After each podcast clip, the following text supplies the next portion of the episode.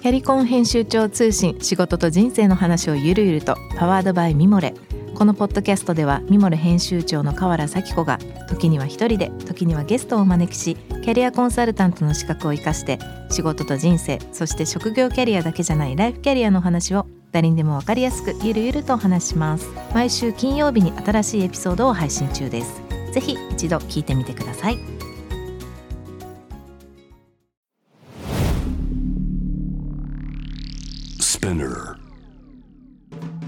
ナビゲーター中道大輔です。Vision to the Future with Forbes Japan このポッドキャストは物事人の魅力を引き出すことで日本のカルチャーの価値を再定義し世界と共有するコミュニティプログラムです。ショートコンテンツ Vision to the Future Stories と題して毎週水曜日金曜日に Forbes Japan よりピックアップしたニュースをお届けしております。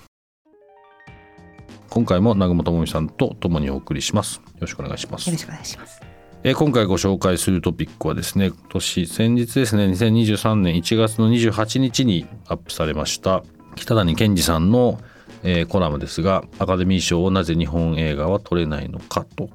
いう、まあ、タイトルです。まあこれ事実なんてまああれですが、まあ、結構この記事の中では、まあ、最終的にはこうそうですね、まあ、あのパラサイトで有名な韓国映画のすごく成功している最近の、まあ、事情も含めた中で方法、まあ、結論としては、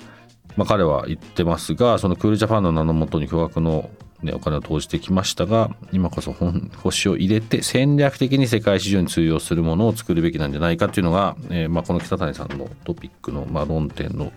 結論だというふうに僕は認識してて僕はあの映画のことはあまり詳しくは分からないですけどただ戦略的に世界にちゃんと行くことを本気で考えなきゃいけないっていうのはこの番組のテーマでもあるのでちょっとこのトピックをピックアップしたんですけど記事あの見ていただいたと思うんですけどどんな感想ですか？えっと2つあって、うん、その戦略のなんていうかなその目的ですかね、うん、また映画を撮る目的作る目的が、まあ、アカデミー賞を取ることなのか、うん、いやアカデミー賞全然目じゃねえからみたいな感じで、うん、えー、と決める場合とちょっと全然違うんじゃないかと思ってるんです。でまあ何でもそうだと思うんですけどもこのアカデミー賞を取るっていうふうに決めたんだったら、うん、まあ、徹底的に分析して、うん、まあ、彼らが喜びそう喜びそうっていうか、うん、そのどういうあの検査検査というか評価基準で、うん、あの評価されてるってことを網羅するものを戦略的に作るっていう方法もあるんじゃないかと思ってるんです。で一方でですよ、うん、そのアカデミー賞はもう全然気にしないからみたいな感じのやり方もありじゃないかと思っていて、うん、でそれって私ちょっとあの前の番組でもなんかお話ししたんですけれどもやっぱりその日本人がなんかやっぱりこう好きなものを好きって言えない国民性に、なんかあと自分に自信がないと。なんかこれこれでいいんだと、うん、これ俺これ好きだからみたいな感じの、うん、そういうこうなんかこうちょっと若干ドヤ顔的な感じの、うん、そういうずうずうしさみたいなものがちょっと足りないんじゃないかなってちょっと思っちゃうんですよ。だから、ちょっとこうこの記事をちょっとディスるわけじゃ全然ないんだけれども、アカデミー賞を取れなくてもいいじゃんみたいな。感じで気にするんじゃなくていいんじゃないかなと。でむしろ問題はその好きなことを好きっていうふうに言えるものでその好きなことを伸ばすっていうのがちょっと番組の中でも言っちゃったんですけれども、見てるものを正しく書くというそのお絵描きではなくて感じたものを書くと、感じるっていうことは間違いはないので、そういうそのなんていうのかなところを伸ばすということが、だんだん自分の感覚に自信を持っていくっていうことにつながるんじゃないかなと。でその感覚に合ったものを突き詰めていけばすごくオリジナリティになるものができるんじゃないかと。うん、でその時にあのじゃあアカデミー賞って何だってなった時に、うん、いや俺の感覚と合わないから別に全然目じゃないから、うん、っていうふうになった時に、アカデミー賞がこっちを向いてくれるんじゃないかしら。と思いますね。って思っちゃったりします。面白い。その話は広げたいな。そうアカデミー賞って結局まあある種アメリカであるし、はい、アメリカの基準なんで、はい、ね、その基準に合わせる必要はないというその基準に合わせてったらそれ以上にはなれない。そう。だからねその多分このね誰の基準に合わせるかっていうのを気にしすぎるとですよ、うん、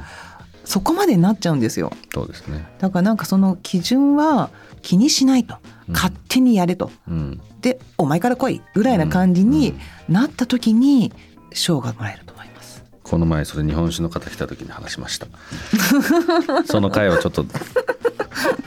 まあ、この前もその後実は飲んだりしたんですけど はい、あのー、聞いてみてください。はい、今日ご紹介したトピックは概要欄にリンクを貼っていますのでぜひそちらからご覧ください。質問感想は番組のツイッターアカウント PTTF アンダーバーコミュニティにお寄せください。このポッドキャストはスピナーのほか Spotify、Apple Podcast、Amazon Music などでお楽しみいただけます。お使いのプラットフォームでフォローをしてください。そして毎週月曜日には様々なゲストとともにお送りするゲストトークエピソードが配信されます。えー、詳しくは概要欄に載せております。ぜひチェックしてみてください。Vision to the Future Stories ここまでのお相手は中道大輔でした。